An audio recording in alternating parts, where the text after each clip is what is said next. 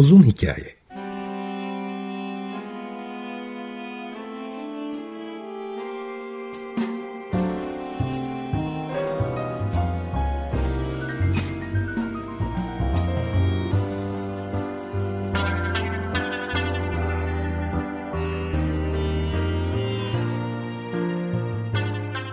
Hazırlayan ve sunan Muzaffer Çorlu.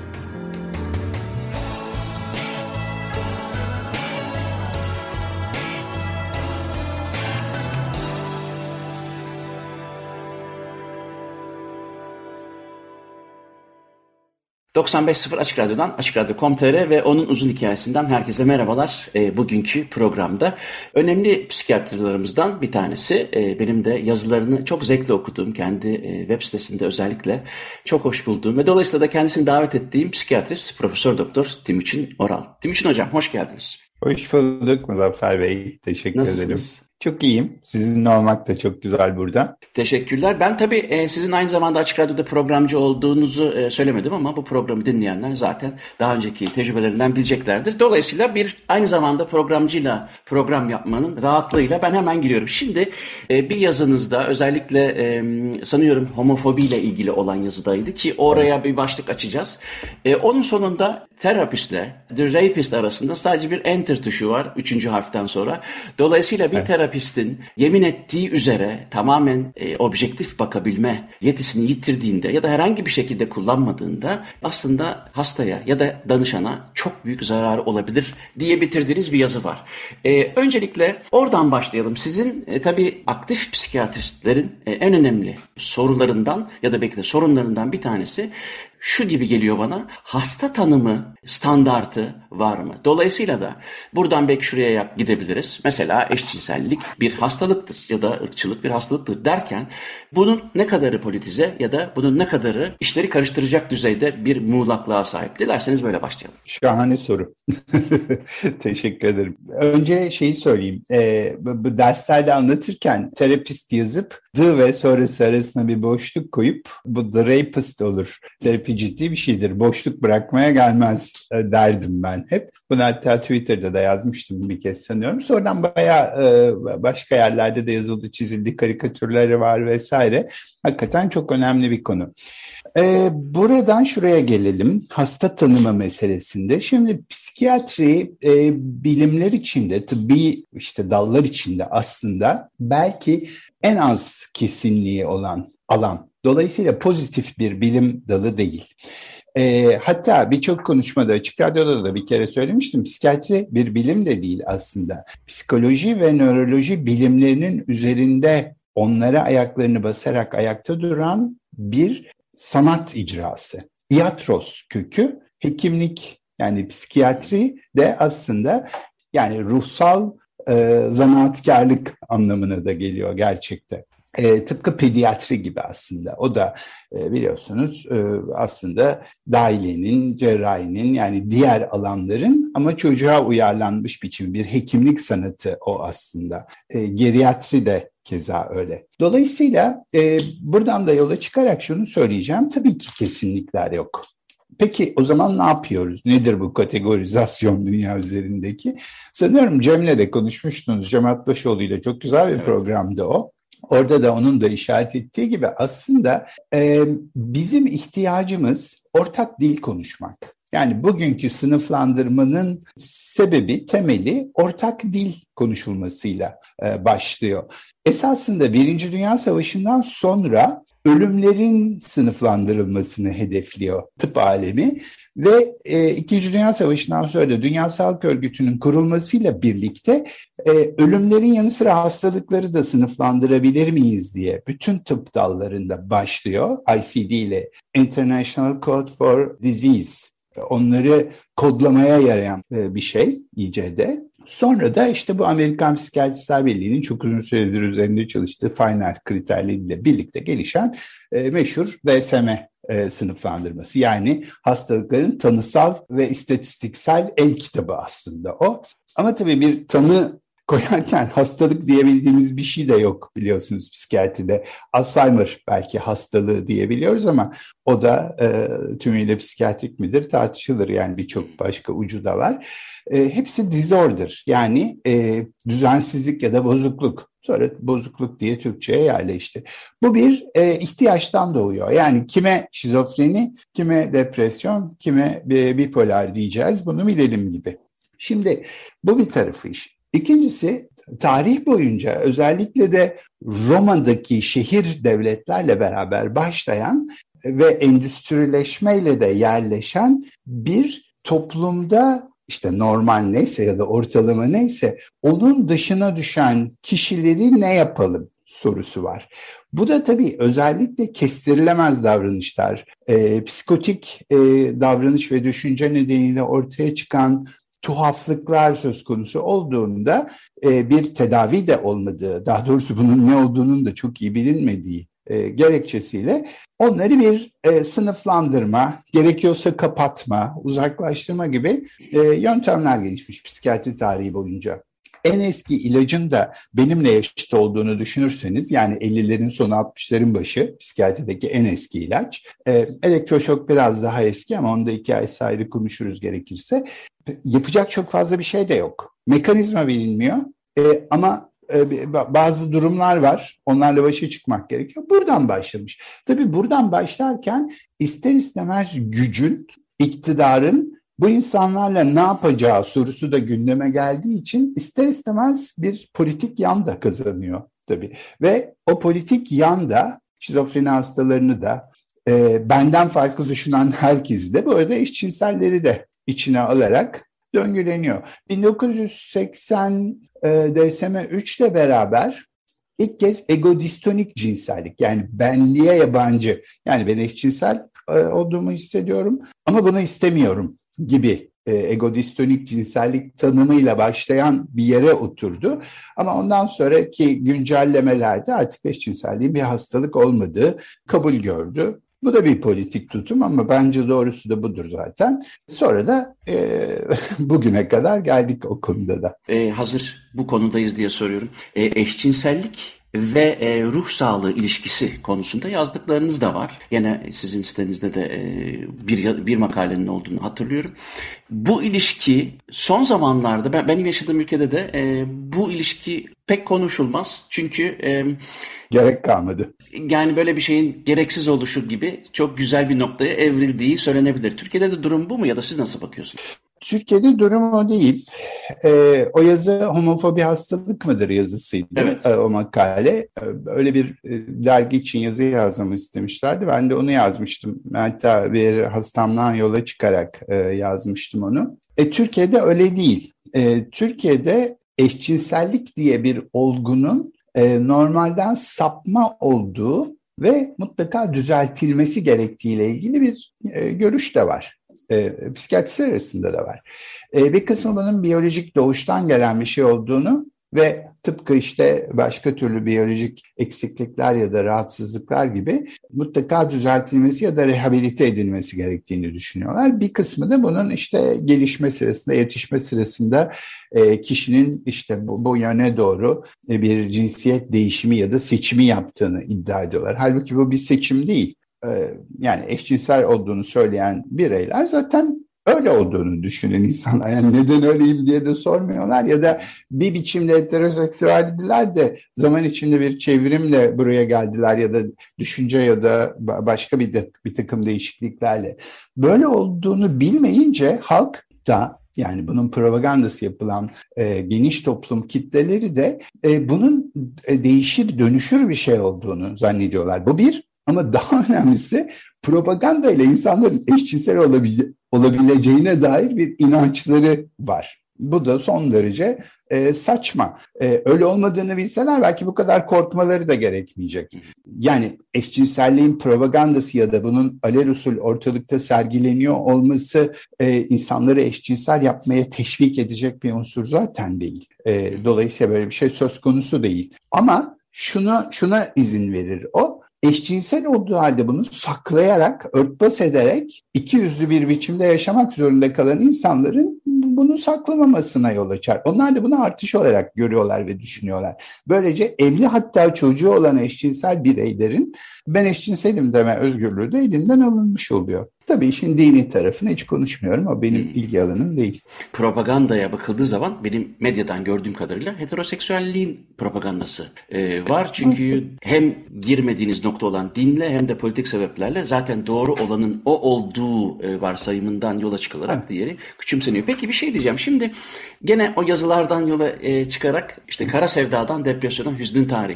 Bunu da şunun için sormak istiyorum. Daha doğrusu şu sebeple konuşmak istiyorum. Bu Üzülme biçimleri dediğim benim. Ama nerede insanı rahatsız eder, nerede toplumun istemediği bir hale dönüşür o da bir sizin alanınız oluyor ama evrimsel biyolojik açıdan da bakıldığında bir insanın lütfen e, düzeltin doğru düşünmüyorsam, söylemiyorsam o da insanın e, standby modu yani her herhangi bir andaki modu illa mutluluk değildir zaten. Nötr hatta üzgün olma e, frekansıyla mutlu olma frekansı arasında üzgünlüğe yakın bir e, istatistikten bahsedilebilir gördüğüm kadarıyla. Dolayısıyla mutluluk bir default değil. Olabilmek çok güzel ama illa da her zaman olunması da gerekmiyor. E, olduğu zaman da tadını çıkaralım. Fakat daha çok problem üzgün ya da işte isteksizlik, hafif basit depresyon, kara sevda adına ne dersek lütfen siz o sınıflamaları kendi süzgeçinizden geçirin.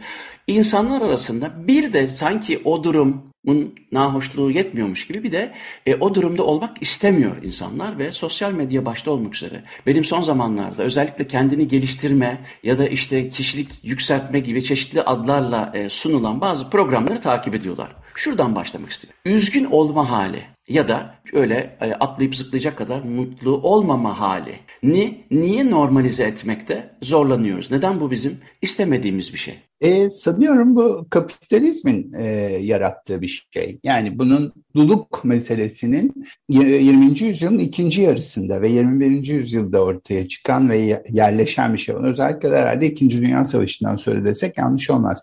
Çünkü e, sanıyorum bunu bir, birkaç konuşmada ya da başka yerlerde de dile getirdim ben babaannemin, anneannemin mutlu muyum diye düşündüğünü hiç hatırlamıyorum. Ya da o kuşakların mutluluk diye tırnak içinde bir kelimeden söz ettiklerini de hiç hatırlamıyorum. İnsanlar sevinçli olurlar, üzüntülü olurlar, şaşkın olurlar, korkulu olurlar, ne bileyim tedirgin olurlar ama mutlu olur muyuz, olmaz mıyız e, kısmını hiç sorgulamazlardı. Hatta e, yine bir başka konuşmada mutlu olmamız şart mı, memnun olsak yetmiyor mu demiştim. Durumumuzdan memnun olmak da yeterli değil mi? Dolayısıyla mutluluk satılan bir şey, e, pazarlanan bir şey. Şunu yaparsanız mutlu olursunuz diye pazarlanan bir şey olduğu için de insanların bu mutluluğa doğru yönelmesi ve onun dışındaki her duygunun yok edilmesi ya da anlamsızlaştırılması gibi bir e, şeye hizmet ettiğini düşünüyorum.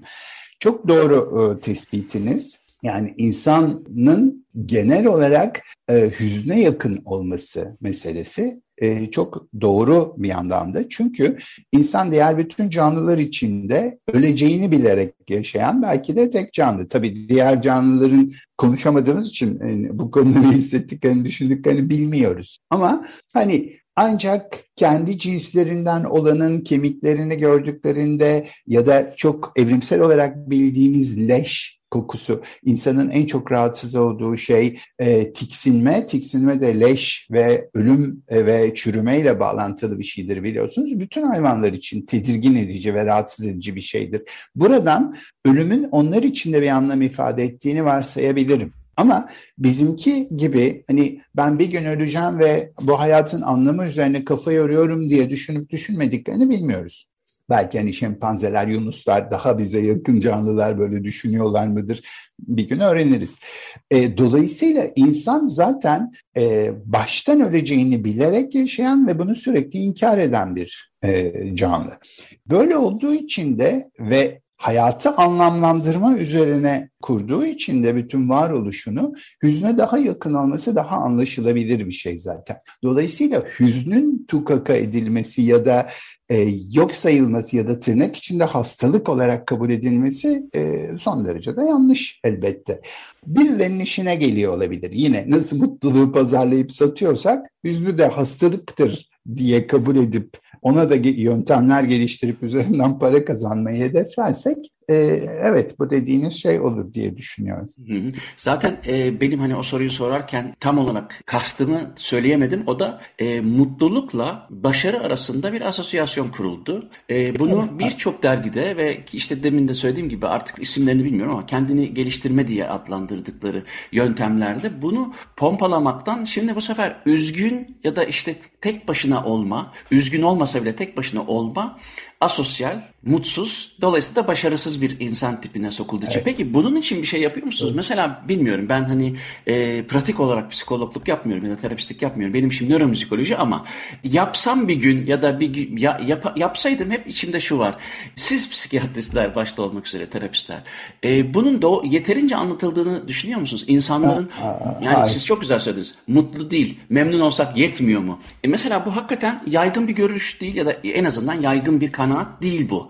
E, bu başarısızlık diğer e, iddianın daha fazla yer bulmasından mı kaynaklandığını düşünüyorsunuz? Çünkü hakikaten evet. insanlar yeterli e, hissetmiyor kendisini. Daha mutlu, daha başarılı olmak için bir iddiası var ve bir sürü de at başı giden e, hastalıkla beraberinde geliyor muhtemelen. Çok doğru. Birkaç yanlış bir arada gidiyor sanıyorum. E, bunları yeterince anlatabildiğimizi ben de düşünmüyorum yakın zamana kadar psikiyatrist sayısı son derecede azdı zaten Türkiye'de. Hala bile 5 bin yani 80 milyonluk bir ülke için çok çok küçük bir rakam bu. Hani başka ülkelerle kıyaslarsak bu kadarı e, daha küçük işte ne bileyim 10 milyonluk İsrail'de e, bu kadar belki daha fazlası bile vardır diyebilirim. Bu faktörlerden bir tanesi. İkincisi yakın zamana kadar e, ancak problem olduğunda psikiyatristle karşı karşıya gelmek ve ona da çok kalabalık bir toplumun çok kısa bir sürede sorunlarına çözüm bulması. E buna 1990'lardan sonra kullanımı çok kolaylaşan e, ilaçların kullanımının da eklenmesiyle bu böyle e, bir tür fast food tedavi ya da fast food çözüm üretme haline geldi maalesef ve böyle olduğu için de bütün bunlar anlatılamadı. Ee, daha uzun zamanlar ayrılabilse, koruyucu hekimliğe daha çok ağırlık verilebilse, belki e, binlerce mezun vermeye başlayan vakıf üniversitelerinin para kazanması için psikoloji fakültelerini kurmasıyla birlikte ortaya çıkan psikoloji ve bölümlerinin Türkiye'deki sayısı 8 iken 80'e e, ulaştığı işsiz dünya kadar psikologlar ordusu ki onların tabii dört yıllık psikoloji e, ya da e, şimdi danışmanlık ve rehberlik olduğunu da düşünürseniz onları da ekleyin. E, onların o dört yıllık lisans eğitiminin sonunda yapabilecekleri çok az şey var. Mutlaka özelleşmeleri gerekiyor. E, ama özelleşmeyi de sanki sadece klinik psikoloji varmış gibi düşünerek bunun endüstrisi var, sağlığı var, ne bileyim e, başka alanları var. Onları da yok sayarak sosyal tarafı var, işte sizin uğraştığınız alan var, neuroscience var. Çok çok fazla alan varken sadece kliniğe indirgeyince e, o zaman sadece ortalıktaki her şey hastalık onu da tedavi etmek için onlar mı bunlar mı şunlar mı nasıl tedavi edelime doğru e, maalesef dönüşmüş durumda. Halbuki e, yaygın bir biçimde bu meselelere biraz daha devlet politikasıyla belki eğilinebilse o zaman daha yaygın olarak bunu anlatmak mümkün olabilirdi. E, ama tabii çok hızlı değişiyor dünya. E, birbiriyle etkileşim halinde değişiyor. E, çok küçüldü e, özellikle e, internetin ve sosyal medyanın da varlığıyla aşağı yukarı bütün dünyada gidişat bu mutluluğun satılması ve kalan her şeyin hastalık olduğunun vurgulanmasına doğru da dönüştü gibi görünüyor bana buradan. Hocam bir derdim var dinleyelim Mor ve Ötesi'nden sonra devam edelim. Mor ve ötesinden bir derdim var dedik. Bugün Profesör Doktor Psikiyatrist Timuçin Oral'la birlikte genel olarak psikiyatri dünyasının ve bizim dertlerimizi konuşuyoruz. Biraz önce hem eşcinselliğin hem de mutluluk pompalamasının e, günümüzde nerelere gittiğini şöyle bir andık. Şimdi şeye gelelim mi? Bu benim çok ilgimi çekti. Bunun da ayrıntılarının e, dikkat çekici olduğunu düşünüyorum. O da son zamanlarda gene çok popüler olan e, manik depresif ve bipolar durum ki birbirine çok karıştırılıyor ya da işte bunun sizin yazınızda da sanırım anksiyete ile imtihanıydı. Değil mi? Yanılmıyorsam makale. Evet. Yeni bir makale miydi o bu arada? Yok çok eski. Anksiyete e, sayısına sanıyorum Hayrettin Hayrettin Kara benden e, yazmamı istediği bir e, şeydi yazıydı. O anksiyeteydi sayı Benden evet. de bipolar ve anksiyete ilişkisini yazmamı istemiştim. Ben de öyle bir başlık, öyle bir makale yazmıştım. O ilişkiyi konuşalım mı biraz? Şöyle yani bir kere psikiyatrideki durumları göz önüne aldığımız zaman sağlıklılıkla hastalık dediğimiz şeyin önce bir yelpaze olduğunu görelim ve kabul edelim. Yani bu bir e, temadiyet, kontinuum. Onun neresine düştüğümüz bir başkası tarafından hastalık diye nitelenmeden önce bizi ne kadar işlevselliğimizi bozan, e, bulunduğumuz durumdan mustarip hale getiriyor buna bakmak gerekir bipolar yani duygu durum dalgalanmaları hepimizde var olan şeyler. Mevsimle de olur, baharda da kendimizi hissederiz, sonbaharda da biraz hüzünlü oluruz filan falan. Yahut gün içinde de dalgalanmalarımız olur. Ama bu bipolariz anlamına gelmiyor. Bipolar bozukluk sınırları çok net tanımlanmış. Hatta Psikiyatride belki en eski tanımlanmış hastalık tablolarından bir tanesi. Areteus milattan önce Kapadokya'da tarif etmiş ki bazı insanlar böyle günlerce içe kapanıp kimseyle konuşmuyorlar ve ya da çok neşeli, canlı, enerjik, bazen öfkeli, bazen e, işte hareketli e, oluyorlar ve bu ikisi e, aynı insanda görülüyor diye söylemiş, tarif etmiş. Dolayısıyla bu tarz e, bir rahatsızlık bipolar bozukluk. Bu hastalık dönemleri arasında da kişinin tamamen sağlıklı olduğu bir hastalık tablosu. Yani onların sizden benden hiçbir farkı yok. Hatta hastalarıma da söylerim. Sizin benden hiçbir farkınız yok. Tek farkınız sizin hastalanabilirliğiniz nedeniyle koruyucu bir ilaç kullanmak zorunda olmanız. O kadar diye. Şimdi bu bir tarafı. İkincisi bipolar bozukluk e, diye tarif edilen hastalık psikiyatride komorbiditesi yani eş hastalanma hali en fazla görülen hastalık tablosu. Yani onlarda migrende daha fazla, işte e, astımda daha fazla görülüyor. Muhtemelen genetik altyapısı olduğu düşünüyor. Hala her şey ortaya çıkmış değil ama e, psikiyatrik bir takım rahatsızlıkların da alkol ve madde bağımlılığı gibi, işte anksiyete ve hastalıkları, bozuklukları gibi, OKB gibi e, hastalıkların da daha sık onunla bir arada görüldüğü istatistik tiksel olarak görünüyor ve e, ortaya çıkmış durumda. Dolayısıyla anksiyete bir hastalık tablosu ise eğer genelleşmiş anksiyeteden, panikten ya da başka türlü anksiyete tablolarından bahsediyorsak e, evet daha e, birlikte görülme olasılığı yüksek olan bir durum zaten bir antite. Ama öte yandan az evvel söylediğim gibi bipolar bozukluk e, sahibi olan kişiler ara dönemlerde tamamen sağlıklı oldukları için sizin benim anksiyetemiz neyse olabilen anksiyetemiz onu onlar da yaşıyorlar doğal olarak. Onlar onu daha fazla yaşamıyorlar. Hepimiz kadar çok yaşıyorlar. Bir de buna üçüncü olarak belki hastalığın kendisinin yarattığı anksiyeteyi ekleyebiliriz. Antisipasyon yani beklenti anksiyetesini de ekleyebiliriz. Çünkü e, hastayım tamam şimdi iyiyim ama ya yine hasta olursam çünkü ben hastalanmıştım. Şimdi bunun ne zaman olacağı belli değil filan gibi bir kaygıyı da sürekli taşıyor olmaları belki ek bir üçüncü durumu da oluşturuyor bu demin söylediklerime. O bana şeyi hatırlattı. Secondary anxiety diye gibi. Evet. Değil mi? Aşağı yukarı evet. öyle bir şey. Öyle de evet bir şey var öbürü de ona ikinci ortaya çıkıyor gibi evet. Bu arada bütün bu konuştuklarımızı benim sorduğum sorulara Timuçin Hoca'nın e, web sitesinde yazı olarak yani makale olarak koyduğunu söyleyeyim. Hani ayrıntılarını okumak isterim diyen olursa Timuçin Oral web sitesinden onları okuyabilirler.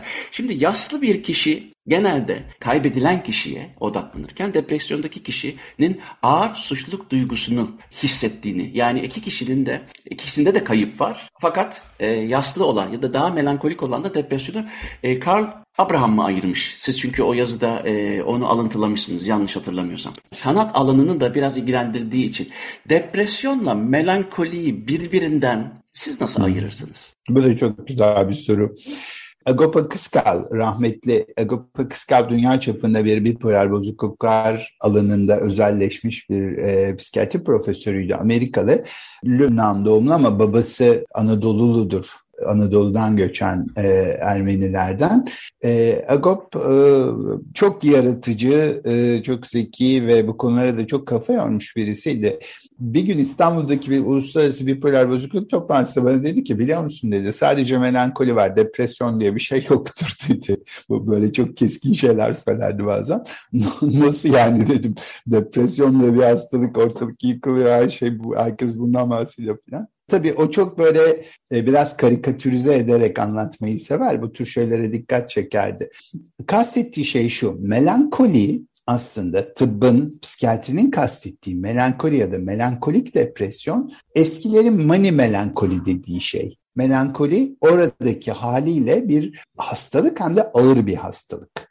Ve onun alternatifi de ya da karşıtı da belki mani. Dolayısıyla mani, mani melankoliliğe seyrediyor olduğunu iddia ediyor o grup. Dolayısıyla melankoli ya da melankolik depresyon ağır bir depresyonu anlatıyor psikiyatride. Ama e, melankoli yıllar boyunca tarih içinde melankoli daha çok bir ruh durumu olarak konuşulup anlatılmış. Bugüne kadar da öyle gelmiş. Ve bugün artık melankoli dediğimizde kişinin duygu durumunu, o melankolik halini anlatıyor. Tıpkı paranoyanın bir hastalık değil de bir durum olması gibi. Yahut psikopatinin artık bir hastalık değil de bir davranış kalıbıymış gibi anlatılıyor olması gibi. Bunlar tarih içinde adı hastalık olarak mesela paranoya 1980'lerde e, paranoid bozukluk dediğimiz hastalığın en az iki yıl sürdüğü durumun adıydı. Yani kronikleşmiş bir paranoid bozukluk tanımı gibiydi. Halbuki bugün artık bu tanım da kullanılmıyor. Psikiyatride de kullanılmıyor.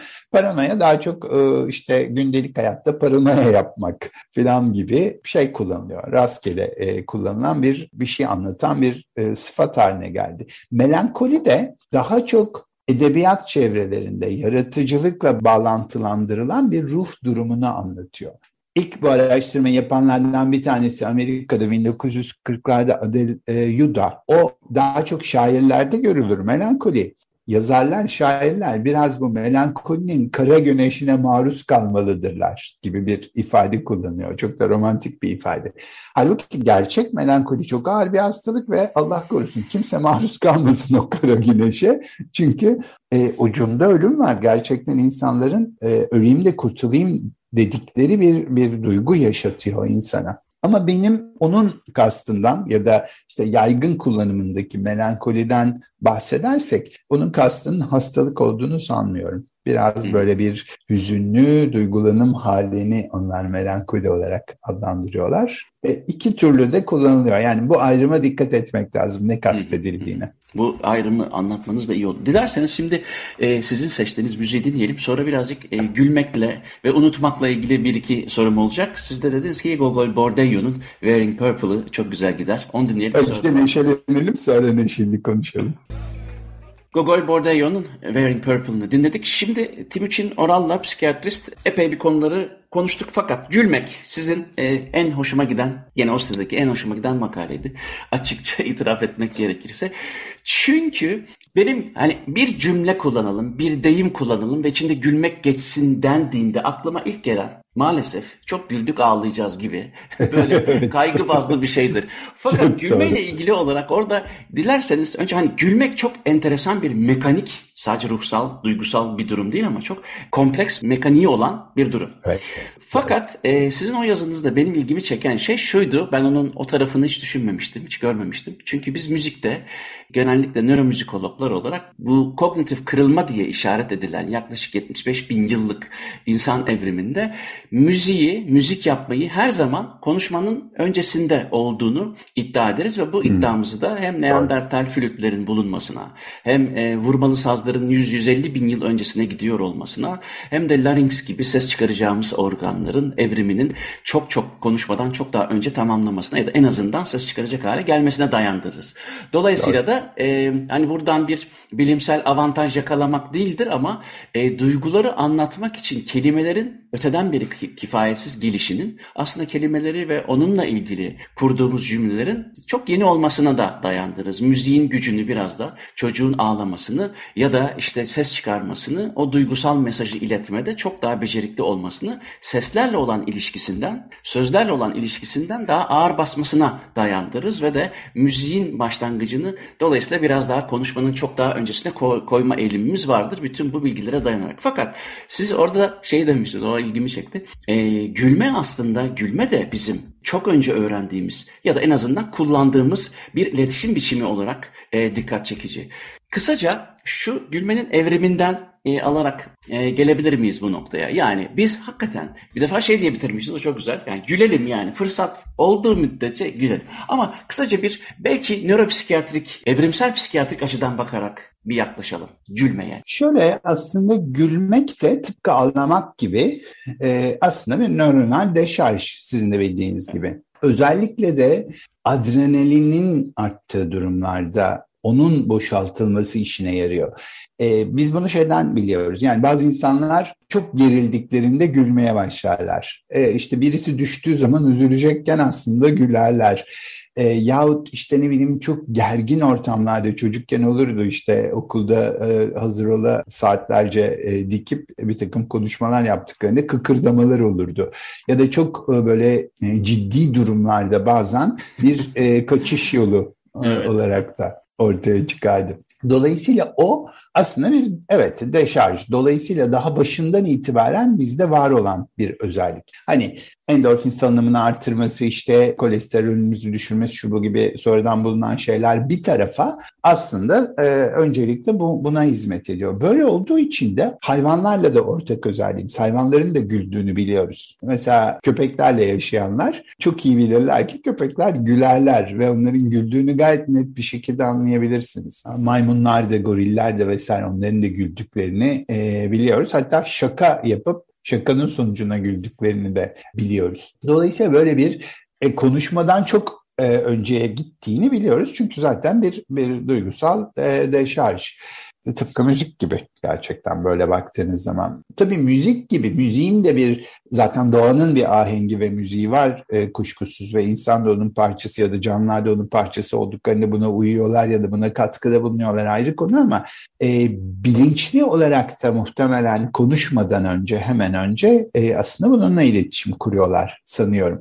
Gülme de aynı biçimde bir otomatik olarak, deşarj olarak e, yapılan bir şey olduğu gibi e, aslında bunun canlıyı rahatlattığı anlaşıldığı için kullanılan, bilinçli olarak kullanılan bir davranış kalıbı haline de gelmiş gülme terapileri var. gülme krizleri ve biliyorsunuz e, histerileri ve hastalıkları var. Tanzanya'daydı sanıyorum böyle e, çok sayıda insanın hastalanmasına, okulların kapatılmasına filan yol açan 60'larda olsa gerek. Böyle şeyler de var. İkinci kısmı belki e, çok önemli biliyorsunuz bir primatlar ve e, sürüngenlerle beynimizin ortak yanları var. Bir de daha gelişmiş olan e, bize ait e, bölümleri var beynimizin.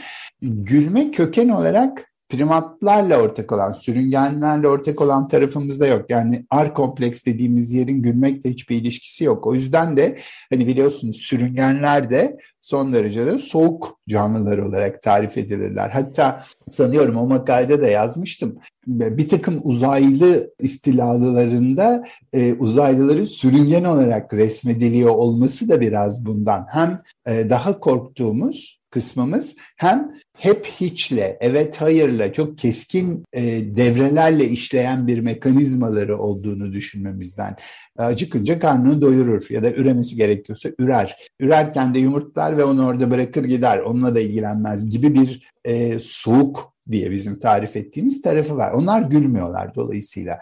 Ama daha üst kısmı beynimizin subkortikal olan işte diğer primatlarla da ortak olan limbik sistemin e, de hakim olduğu kısım duygularımızla bu tür adrenalin deşarjlarını bir araya getiren dolayısıyla gülmeyi de e, çok merkeze koyan bir özellik oluyor. İşin ilginci korteksin hakim olduğu ve her şeyi inhibe ettiğini düşünürsek ya da edebiliriz edebildiğini, etmiyor tabii edemiyor da edebilme olasılığını düşünürsek ciddiyet de gülmenin karşısında bir denetim mekanizması olarak ortaya çıkıyor. Onun içinde bildiğiniz gibi bütün o otokratik faşist rejimler ya da bu tarz yönetimler gülmeyi de yasaklayan son derece katı kimsenin gülmediği bir takım durumlarla ortaya çıkar. Kuzey Kore'ye bakın mesela. Dolayısıyla ciddiyet hep mutlaka olması gereken bir şeydir. Ee, yönetmenin iktidarı dayatmanın da bir yoludur. Hemen işte bir şey olduğunda öğretmen cıvıma der yahut aile içinde kadın gibi gülme derler. İşte e, kadınlara başka bir şey atfederler e, gülüyor diye hafiflik vesaire. Bu hep aslında o otoritenin dayatmak için kullandığı bir ciddiyeti gülmeye alternatif olarak ortaya koyuyor. Halbuki gülme çok doğuştan var olan ve bize özel bir şey. ciddi bir iş çok haklısınız. Onun için de bütün e, diktatörleri sevimli görmek, göstermek istedikleri zaman gülen fotoğraflarını e, çıkarırlar ortaya koyarlar. Çocuklarla Genelde beraber gülen. Gülen fotoğrafı olmaz da sırıtma. Çünkü gerçekten gülündüğünde yüz kaslarının sayıca devreye girişiyle gülme taklidi ya da sırıtmada o kadar e, belirgin farklar varmış ki çocuklar Çok kimin doğru. gerçekten gülüp kimin sırıttığını hemen Çok, anlarlar. çok doğru bu tespit. Ama burada şey hani fotoğraf için görüntü olarak sırıtmak ayrı. Evet on- onda çok haklısınız. Ama tabii bunlar da insan sonuçta diktatör Yani. de olsalar olmadık zamanlarda gülebiliyorlar. Ve güldüklerinde de kazara o fotoğraf yakalanmışsa çok kıymetli bir şey oluyor. Mesela Hitler'in gülen fotoğrafı gibi öyle bir şey bulunursa da hemen billboardlara yerleştirilir o tür ülkelerde. Gülen yönetici fotoğrafı. Halbuki pompalanan şey ya da istenen şey hep ciddi devlet adamı görüntüsüdür. Ama bu tabii bir yanıyla Orta Çağ kasvetini de, e, Engizisyonu da çağrıştıran bir şey. Bütün o onlara yönelik eleştiriler de bu gülmeme üzerinden e, yapılır. E, Gül'ün Adı filmini, e, Umberto Eco'nun Gül'ün Adı romanını hatırlarsınız. Gülmenin kitap yoluyla insanlara bulaşabileceği ve e, bunun bir takım değişikliklere yol açabileceğini düşündüğü için papaz e, kitabı ortadan kaldırmanın bir yolunu buluyor. Kitabı ortadan kaldırmayı e, başaramayacağı için de kitabı okuyanları ortadan kaldırmaya yönelik bir hamle yapıyor. Dolayısıyla gülmenin aslında kötü bir şey olduğuna yönelik ifadeyi işte onun değiştirmeye çalışması ve bununla ilgili e, bir takım cümleleri vardı. Şimdi tam hatırlayamayacağım ama Şey diyor yani Ee, tam olarak orada e, Atso birdenbire kütüphaneye girdiğinde işte e, yere düşen bir şeyden dolayı oradaki keşişlerden bazıları güler. E, Jorge de sahneye girip der ki gülmek insanı şeytanlaştırır. Çünkü korkuyu uzaklaştırır. Korku uzaklaşırsa şeytandan korkulmazsa Tanrı'ya ihtiyaç kalmaz diye Kalmaz, temellendirir. O şekilde bir diyalog var. Teşekkür ederim. Ben, Ben teşekkür ederim. detayları hatırlamakta zorlanıyordum. Evet tam da böyle. İşte bunun e, yönetmekle ya da e, otoritenin e, kasvetiyle ilişkisi de e, buradan geliyor. Oradan şeye de galiba gönderme yapmıştım. İncil'de, Genesis'te galiba değil mi? Tanrı insanı kendi suretinde kendimize benzer yarattık filan der. Halbuki galiba Papa II. e, Jean Paul o şey demişti. Yani Tanrı insanı kendi suretinde yarattıysa psikiyatrik rahatsızları, rahatsızlıkları ve eşcinselleri kim yarattı o zaman? E, bu tanrısal bir şey değil mi diye sormuştu bir konferansta. E, tam da böyle. E, o biraz farklı bir e, adamdı. Belki kendi rahatsızlığı da e, eklendiği için böyle bakabilmişti. Dolayısıyla insan olmaya dair bir şey gülmek. Zaten diğer canlılarla ortak özelliğimiz. Tek yapmamız gereken bunu e, baskılamamamız. Korteksimizi onu baskılamak, itmek, e, yok etmek için değil de e, daha sağlıklı nasıl kullanabiliriz e, diye kullanmak ve süblime etmek. Hatta e, Doris Lessing'in de galiba çok e, hoş bir sözü vardır şey der. E, kahkaha tanımı gereği sağlıklı bir şeydir gibi bir şey. Tam böyle miydi ama hatırlamıyorum ama böyle bir şey der. O, o yazıda e, bir makale örneği de vardı. Bir araştırmada annelere sanıyorum. E, Aa, evet. Bir grup anneye. Charlot'un bir filmi ki o Charlot'un e, gene berber olabilir. e, Evet. O sahne olabilir. Evet, E, evet. bir grupta anne sanıyorum işte sıradan bir hava durumuna maruz bırakılıyor galiba ve belirli bir süre sonra detaylarını ve metodolojisini hatırlamıyorum. Zaten o yazıda e, sadece e, anmışsınız. İki gruptaki çocukların, annelerin çocuklarındaki e, alerjik reaksiyonların ya da alerji e, semptomlarının e, istatistik olarak anlamlı şekilde farklı olduğunu göstermiş. Sütün arttığıyla ilgili bir çalışma da var. e, Yanlış hatırlamıyorsam. Yani gülmenin özellikle süt gelmesini arttırdığı ile ilgili de. Doğuştan görmeyen çocukların dahi iletişimde gülmeyi ve tebessümü kullanması da hani e, Evet, buna kesinlikle ışık doğru. tutuyor. Kesinlikle doğru. Charlot'un o diş e, hekimi parodisi de aslında e, narkozla yani daha doğrusu gülme gazıyla alakalıdır. Onu da hatırladım. İlk zamanlar narkoz özellikle gülme etkisi yapardı e, insanlarda. Şimdi artık kullanılmıyor onlar ama.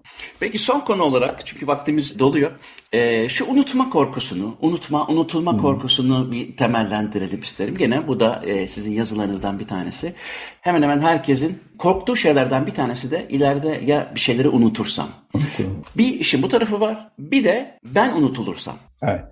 Şimdi tabii ikisi iki ayrı şey. Bir tanesi ben unutulursam meselesi e, bu e, daha önce de söylediğim e, şeyle çok yakından alakalı.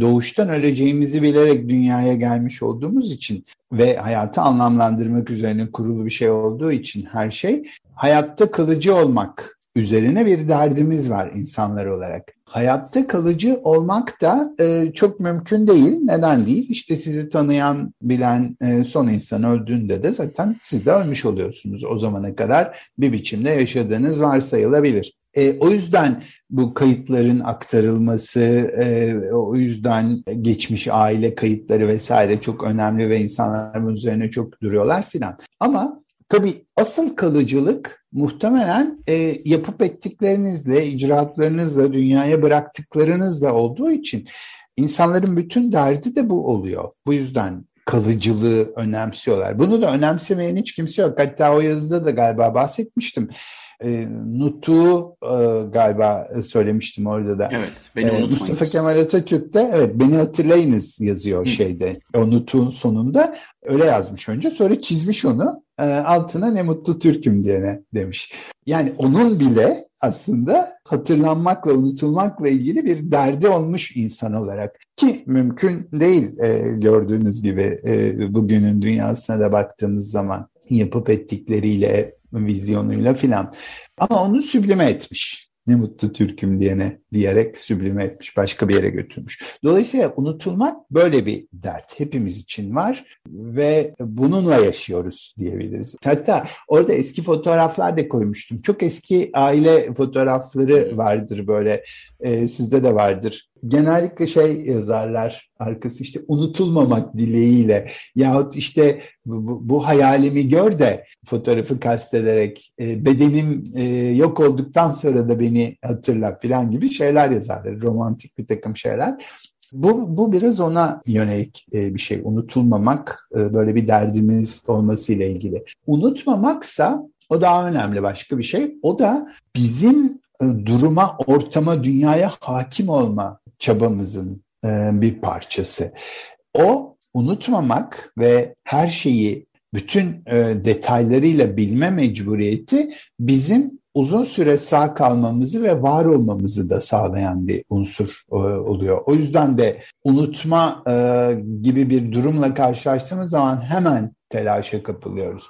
Hatta ilginçtir. Mesela bu, bu çok keskin bir ayrım değildir ama ağır depresyonlarda da demansa benzer belirtiler olur. Bunamadaki gibi belirtiler olur. Kişi durgundur, hiçbir şeyi hatırlamamaktadır, tarihi içinde bulunduğu yeri filan. Alzheimer'da da benzer ya da Alzheimer tipi demanslarda da benzer bir şey olur. Ve çok eskiden bunu ayırırken pseudo demans mı demans mı yani sahte bir bunama mı yoksa gerçek bir bunama mı ayırt ederken e, şuna dikkat çekilirdi. Alzheimer hastalığında kişiler unuttukları zaman konfabüle ederler. Yani doldururlar. Örneğin Alzheimer hastasına bugün ayın kaçı ya da hangi aydayız diye sorduğunuzda o düşünür, hatırlayamaz büyük ihtimalle ve bir cevap verir. Hemen bir cevap. Aralık. Aralık 18 der mesela hiç tereddüt etmeden. Oysa ağır depresyonu olan kişiye sorduğunuzda o bilmiyorum der. E, çünkü gerçekten unutmuş değildir aslında. Sadece orası sislenmiştir.